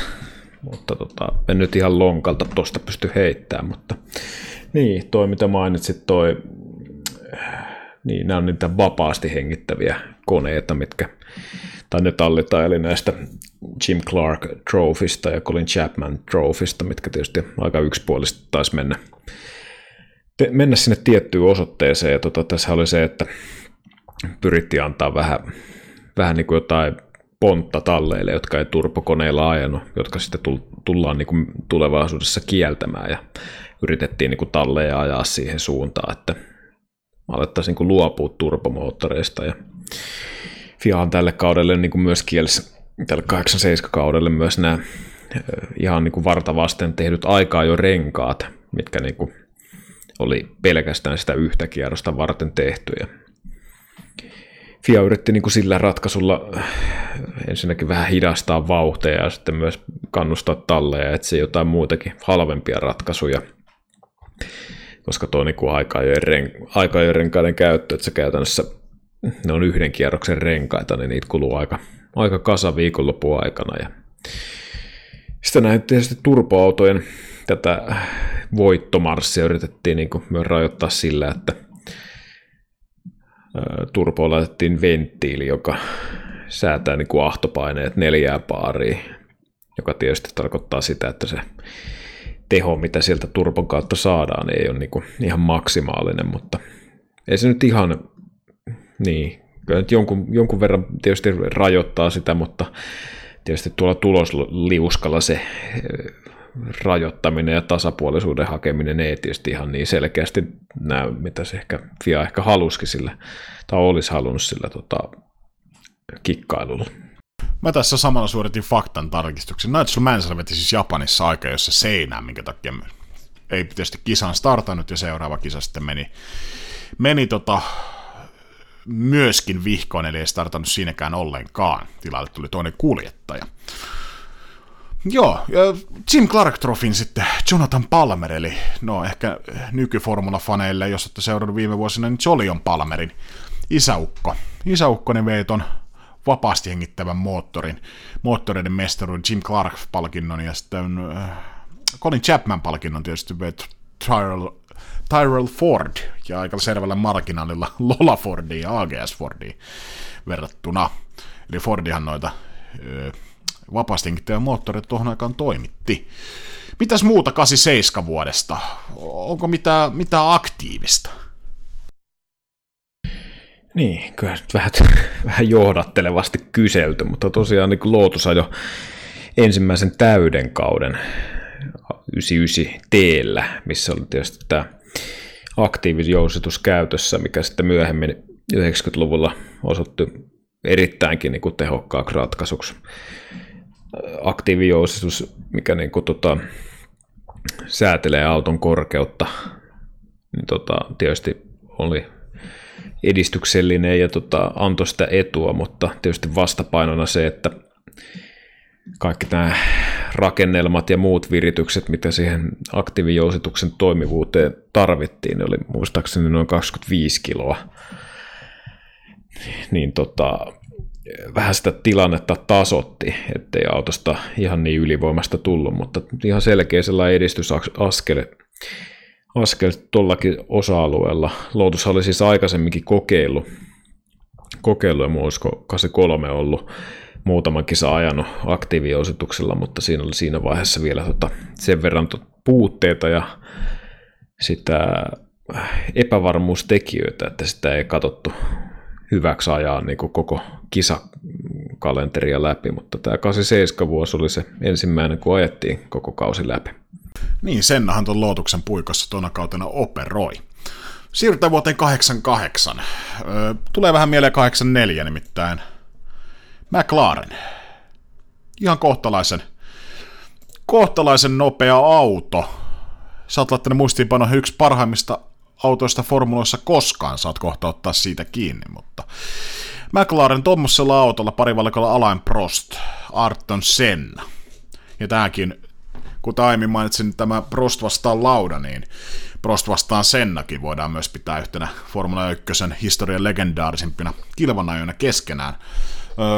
Senna ja Prostihan vei yhtä kisaa lukuun ottamatta kaikki Eli yhteensä 15 siis osakilpailun voittoa. Gerhard Berger pääsi Italiassa täräyttää väliin. Väliin, mutta kaikki muut meni McLarenille. Niin oli, no, yksi parhaimmista autoista koskaan. Oliko parempi kuin vuoden 84 McLaren ja miksi 88 vuoden McLaren olisi yksi parhaimmista autoista koskaan? Niin, kyllä se nyt, kun mä sanoisin, että oli jopa parempi, tai onkin parempi kuin 84 vuoden McLaren, eli MP4 kautta 4. Ja tota, niin, kyllä tuo rekordi aika kovaa luokkaa, että voittoprosentti to, tosiaan tuolla autolla 93,8 ja 2016 vuoden Mersullakin esimerkiksi oli 90,5, mutta tosiaan niin kuin sanoit, että kyllä se kahden kauppa oli, että tuossa ei niin kuin mitään saumaa ollut kellään.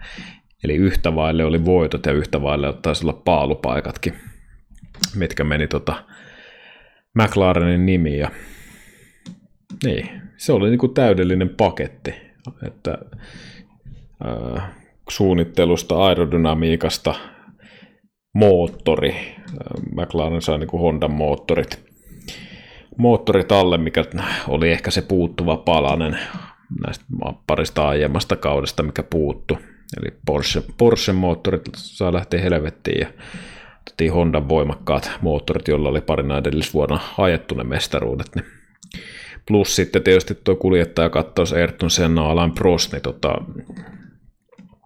kyllä siinä niin kuin kaikki osa-alueet, että siinä ei välttämättä yksi, yhtä sellaista yksittäistä tekijää ole, mutta tota, niin, kyllä tuo niin, yksi parhaimmista autoista on niin kuin ehdottomasti. Niin ja paljon tietysti vaikuttaa tona kautena se, että 18 tiimistä gridillä, niin 12 mukaan lukien siis Williams ja Benetton muun muassa, niin vaihtoi nämä turpaahdetut moottorit näihin tota, Cosworthin tai Judin, Judin tota, ei-turboihin. Turboihin, koska 89 oli tulossa siis toi virallisesti bännin noi turpaahdetut moottorit. Ja nämä ei-turpaahdetut moottorit, niin tota, jos muistatte melkein 1400 heppaa tuli turpaahdetuista, niin 88 näistä moottoreista, jotka ei ole turpaahdettuja, on 600 heppaa. 5,5 600, 6,5 McLarenilla muun muassa 600, 6,5 tuolla Honda Motilla, niin tota, aika, aika iso ero. Iso ero, ja kyllä tuolla muutama, muutama talli vielä kotti pyristellä noilla turbomoottoreilla, mutta niin aika paljon laitettiin tota, rajoitettiin niiden voimaa. Voimaa ja tota, 87 taisi olla 195 litraa toi polttoainelimitti, niin 88 oli 150 litraa, jos muistatte, että 220 litraa oli ihan muutama vuosi sitten, niin kyllä ihan dramaattisia muutoksia. Ihan selvästi haluttiin oikeasti ajaa tuosta turbomoottoriaikakaudesta sitten näihin, näistä, sieltä pois Formula 1 ainoa kilpailu, missä tota, McLarenit ei sitten kumpikaan, kumpikaan päässyt sille korkeammalle pallille, niin oli Italiassa ja aika hyvä sattuma siinä mielessä, että tietysti Ferrari, Ferrarihan otti sieltä sen, sen kaksoisvoiton Berger Alporeetto ja tätä ennenhän oli Enzo Ferrari, oliko nelisen viikkoa ennen Italian kilpailua, niin menehtynyt, niin tota, se on aikamoinen pauhe on varmaan Italiassa ollut, kun tuohon kuitenkaan niin kuin voitosta käytännössä pystytty ajamaan ja Il Commendatore kuoleman jälkeen niin ottaa kuitenkin kaksosvoiton Italian maaperälle, niin siellä on varmaan aika kova ollut touhu siihen aikaan. Niin, tuohon aikaan mestaruus ratkaistiin sitten taas tällä 11 parasta tulosta. Ja se tällä kertaa suosi Arton Sennaa, 90 pistettä Alain Prostin 87. Ja jos olisi laskettu kaikki osakilpailut mukaan, niin tota, Prosthan olisi ollut mestari, 105 pistettä versus Sennan 94 pistettä. pistettä ja tota, niin, aika kovaa vääntöä herrojen välillä. Joo, tämä, ja tämä myös tuli jatkumaan sitten myös tulevina vuosina, että ja niin, tietysti mitä sitä nyt voi odottaa, jos sulla on auto on ylivoimainen ja kuljettajatkin vähän saatana hyviä, niin tota, on se pakko ollakin kovaa se vääntö, että jos ajetaan sijoista yksi ja kaksi ja vuorotellen niitä napsitaan, niin, niin, niin. kyllä tällä niin kuin ensimmäinen mutu on, että, että onhan tuo nyt niin ollut varmaan niin kuin hienoa aikaa katsoa, mutta toisaalta taas miettiä, että eihän kun tuossa niin kuin mitään niin kuin palaa kellään edes oikeasti ajaa sit voitosta, jos ei molemmat keskeytä, niin se vähän tuntuu, että se on niin kuin, vähän kuin tämä hybridiaikakausi tavallaan, että ehkä jopa vähän pahempi, että niin kuin käytännössä Mersulle ja Hamiltonille oikein tässä kukaan pystynyt kunnolla muutamia poikkeuksia loppuun ottamatta niin kuin laittaa kampoihin. Niin tuo tavallaan ollut varmaan aika tylsää aikaa seurata formuloita. Niin, kyllä jotenkin muistuttaa ehkä tätä nyky, nykypäivän Mercedeksen dominointia jokseenkin toi, että eturivi ratkaistaan kahden ukon välillä ja sitten jännitys on ehkä sitä, mitä siellä muualla tapahtuu radalla tai esimerkiksi pisteille ajoissa. ajoissa mutta tota, niin, Prostan tuossa on myös itse jälkikäteen maininnut, että Senna kyllä ansaitsi ton, ton tota voittonsa, että kumminkin Prostikin kumminkin joksenkin jossain herrasmiehen maineessa on, että – tuosta olisi joku muu, muu kuski voinut vetää herneet nenää ja väittää, että toi pistelaskusysteemi on tota, väärä, väärä, koska tietysti hän menetti mestaruutensa ton, ton takia, mutta, mutta ihan rehdisti myös ton Sennalle. Kyllähän toi Senna aika kovaa jälkeen esimerkiksi paalupaikoissa. Paalupaikoissa, kun katsoo, niin 13 paalupaikkaa kaudella, niin tota, aika lailla dominointia. Tuosta Sennasta, niin tota varmaan ihan oma erikoisakso tässä jossain vaiheessa tehdään, ja en tiedä milloin kuuntelette, kuuntelet tätä jaksoa, mutta joko semmoinen jakso on jo ilmi, tai jos se ei ole vielä ilmi, niin semmoinen jossain vaiheessa tulossa, koska herra semmoisen jakson ansaitsee. Joo, se on just näin, ja jos ei ihan väärin muista, niin taisi olla tuolla tällä kaudella, kun alkoi, alkoi vähän kipinöimään tuo Senna ja Prostin välinen homma oikein kunnolla, niin, niin, niin sehän sitten eskaloitu sitten tulevina kausina vähän noihin kolareihin. Sitten voitaisiin siirtyä 80-luvun viimeiseen vuoteen, eli vuoteen 1989. 9 ja tota, aika lailla tuttuja nimiä maailmanmestaruustaistossa, kun katselee tulosliuskaa. Ykkösenä Alain Prost ja kakkosena Arton Senna. Senna ja No ei nyt ihan samanlaisella marginaalilla kuin vuonna 88, mutta suhteellisen selkeällä marginaalilla. Ja Alain Prostille tosta mestaruus, mestaruus ja McLaren heiniä pitkälti tämäkin kausi oli. Joo, kyllä tuo niinku autona niinku edelleen hyvä oli, ehkä niin ylivoimainen kuin 88. Ää, luotettavuusongelmia tietysti moottoreiden takia ehkä vähän enemmän mitä aikaisempina vuosina, mutta tota, niin, ehkä tällä kaudella tuosta maailmanmestaruustaustosta varmaan monelle ensimmäisen tulee tuo Susukan incidentti, missä Senna ja Prost kolaroi, minkä, minkä johdosta sitten loppujen lopuksi Alain Prost niin kuin varmisti maailmanmestaruutensa, maailmanmestaruutensa tuolla kaudella. Kisassahan Senna tietysti pääsi jatkamaan ja pystyi varikkokäynnin jälkeen vielä ajamaan voittoon, mikä olisi vielä, vielä antanut mahdollisuuden viimeisessä kilpailussa taistella mestaruudesta, mutta sama herra oikeastaan, mikä tuossa jakso alkupuolellakin tämä Palestre, niin veteli sitten taas omaa, omaa showtaan, että siinä kun sen auto valu radalta ulos, niin tota, tulkintahan oli se, että sen oli jättänyt ajamatta yhden mutkan, eli ei ole täyttänyt sitä kisamittaa ja tästä syystä sitten diskattiin, mutta sekin on vähän sellainen tilanne, että kun siitä käy oikein takaisinpäin saisi ajaa, eteenpäin et saa ajaa, niin se on aika tekemätön paikka. Ja plus, että sitten kuitenkin aikaisemmilla, tai kauden aikaisemmissa kilpailuissa oli kuitenkin muut kuljettajat, esimerkiksi ensimmäisellä kierroksella justiin, kun on kolareita, niin joutunut ajattelemaan niin kiertoteitä ja radan ulkopuolelta oikoon mutkia, niin heitä ei kuitenkaan rangaistu. Ja sen otti tästä aika aika kovat henkselit itteensä, mutta yhtä kaikki Prostille valo kuitenkin se mestaruus 89 vuonna. Niin, ranskalaisen herrasmiehen kolmas maailmanmestaruus.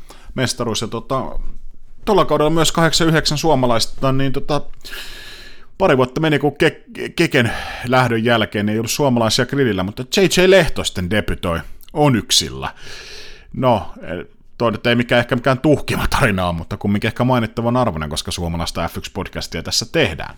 Tehdään ja toi, mutta itse asiassa hyvä tietovisa kysymys, mitä aika usein kysytään, että JJ Lehtoja on yksi. Kannattaa pistää korvan taakse. Laitoin itse juuri. Tuolla kaudella nähtiin aika monta autoa ottamassa kilpailuihin osa. Avaatko vähän miksi? Niin, no sen ainakin tiedän, että 39 autoa oli kilpailemassa parhaimmillaan. Ja tota, tai niin kuin taistelemasta paikkaan ainakin kilpailussa. Ja tota, jos nykyään mietitään, että parikymmentä autoa gridillä on, niin tuohon kun heittää tuplat, ketkä niin viikonloppuun niin osaa ottaa, kaikkea nyt tietysti ei ihan kilpailuasti päässyt, mutta kuitenkin se on aika merkittävä määrä tuo 39 autoa. Niin, ja tota, vain 30 kisaa pääsi sitten tota, aika-ajoihin mukaan, eli joutui pitää semmoisia mm, aikajojen aika-ajoja, jos niitä voi sanoa, sanoa niin tota,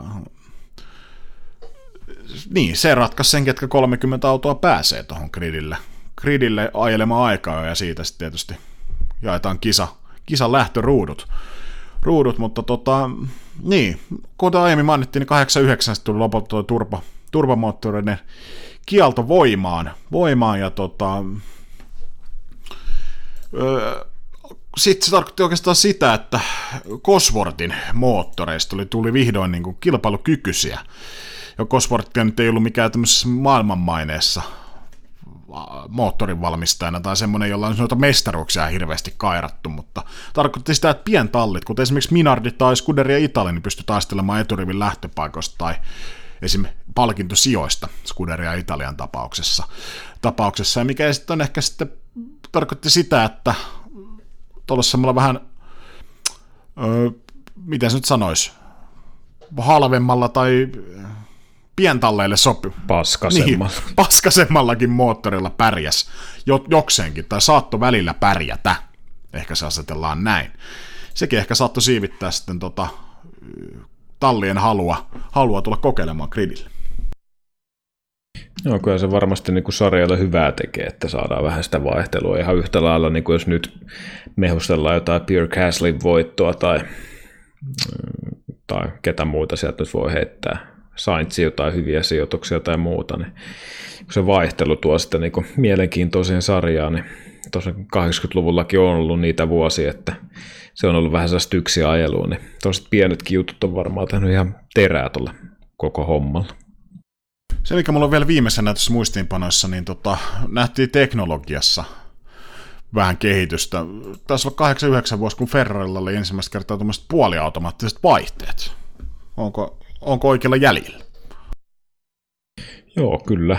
Tähän tietysti nykyaikanahan sehän on jokaisessa autossa, eli nämä ratissa olevat sormella operoitavat vaihdekytkimet, niin tota, Ferrari toi silloin jo autoihinsa. Muuthan ajeli tietysti vielä siihen aikaan keppivaihteella, mutta kyllä hyvin nopeasti niin kuin muut tallit seurasivat tätä trendiä, että siinä pystyttiin kuitenkin mutkissa pitää molemmat kädet ratissa ja edelleen suorittaa sitä vaihtamista, että tota, siinä mielessä ajoa helpottava, huomattavasti helpottava tällainen lisäominaisuus, mikä niin kuin kuljettajilla oli sitten valittavana. Ja tietysti silloin tietysti kytkintä ei tarvitse enää polkea samaa tahtia, kun vaihteet vaihdetaan niin kuin sormia napauttamalla. Niin semmoinen ihan nykyaikana itsestäänselvä kehitysaskel otettiin 89 kaudelle Ferrarin toimesta.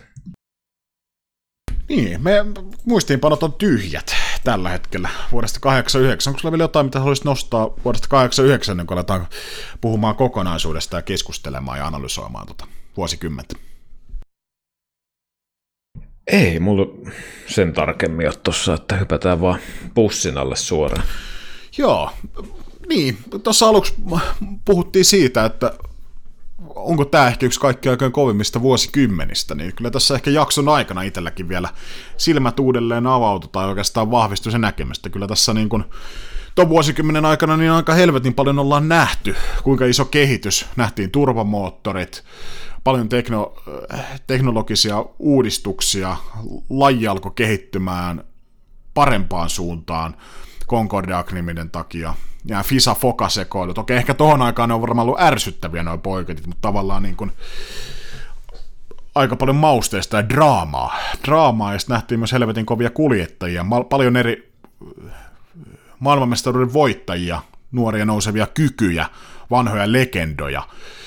Itelle ehkä päällimmäisenä 80-luvulta on jäänyt mieleen, tai no, mitä on jälkikäteen tutkinut, niin siis itselle on jäänyt menee 82 Keken maailmanmestaruus, sitten Prost vastaan Lauda, Prost vastaan Senna, noitaistot, sitten nämä helvetin kovat moottorit, moottorit ja sitten nämä muutamat McLarenin dominoin, dominoivat autot. Noin ehkä ne niinku tavallaan key moments itselle.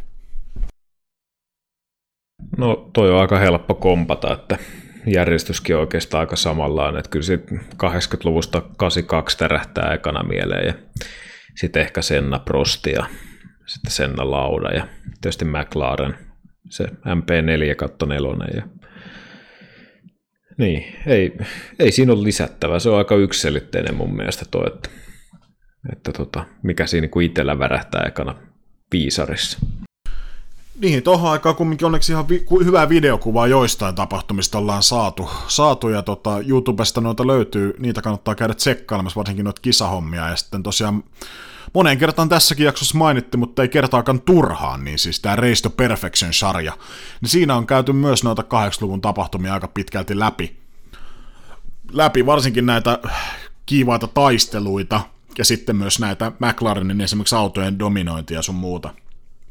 Et jos haluaa 80-luvusta lisää insightia, insightia, niin on ehkä ne meikäläisen pää, pääasialliset lähteet, tietysti myös kirjoitettu sana internetin syövereissä, syövereissä mutta oliko sulla vielä jotain lähteitä, että täkyjä heittää meidän kuuntelijoille, jos haluaa tutustua vielä 80-luvun setteihin?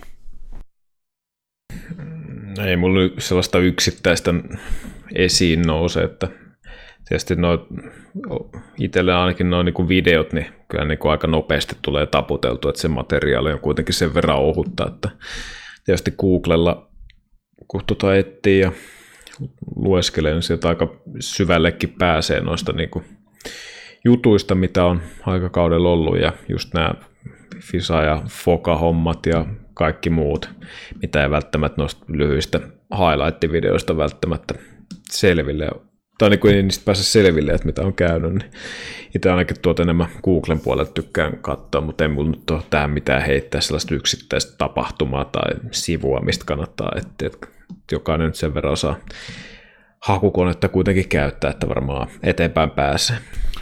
Niin, heitetäänpä muuten tämmöinen kysymys. Heitäpä sun mielestä niin kuin 80-luvun top kolme kuljettajat ja top kolme tallit. Kyllä mä sanoin, että Alain Prost on varmaan se kasarin paras. Mm, sitten mä sanoin, että ehkä kokonaisuutena pikee ja sitten varmaan sen. Ja tota, kyllä se varmaan ykköstalli, mm, varmaan McLaren, Brabham, Ferrari, ehkä siinä järjestyksessä. Joo, joo, mä pystyn kyllä noita hyvin komppaamaan. Komppaamaan ja tota, niin, onko meillä vielä 80-luvusta, niin kun, me ollaan aika hyvin käyty niin keskeiset tapahtumat, parhaimmat kuljettajat, parhaimmat tallit, parhaimmat ehkä tapahtumat, ne tuli tietysti tuossa jakson aikana. Monikauden päätöskisa oli semmonen kova, kova, mikä kannattaa käydä tsekkaamassa.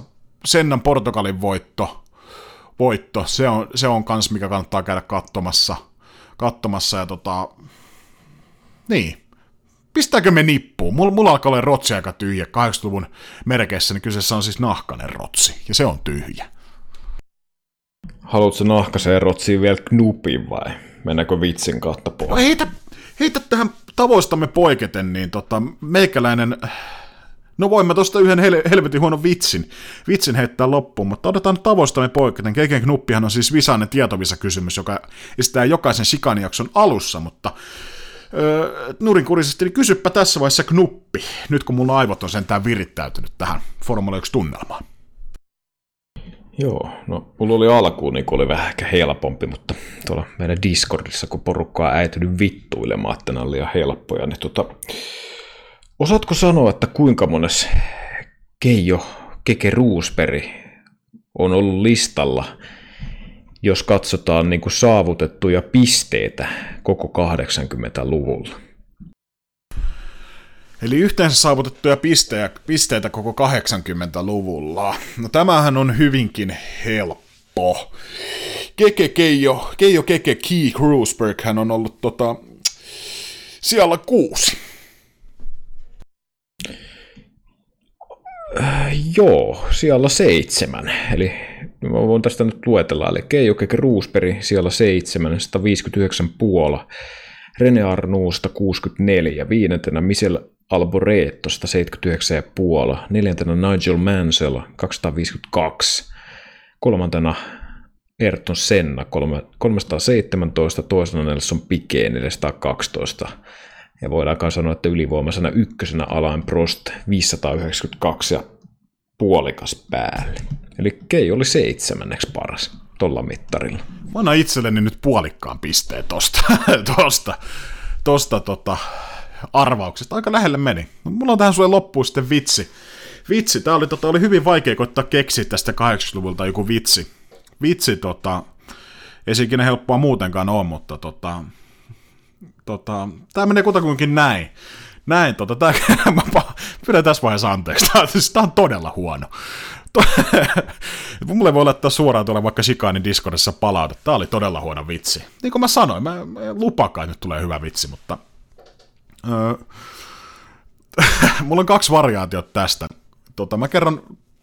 No, niin.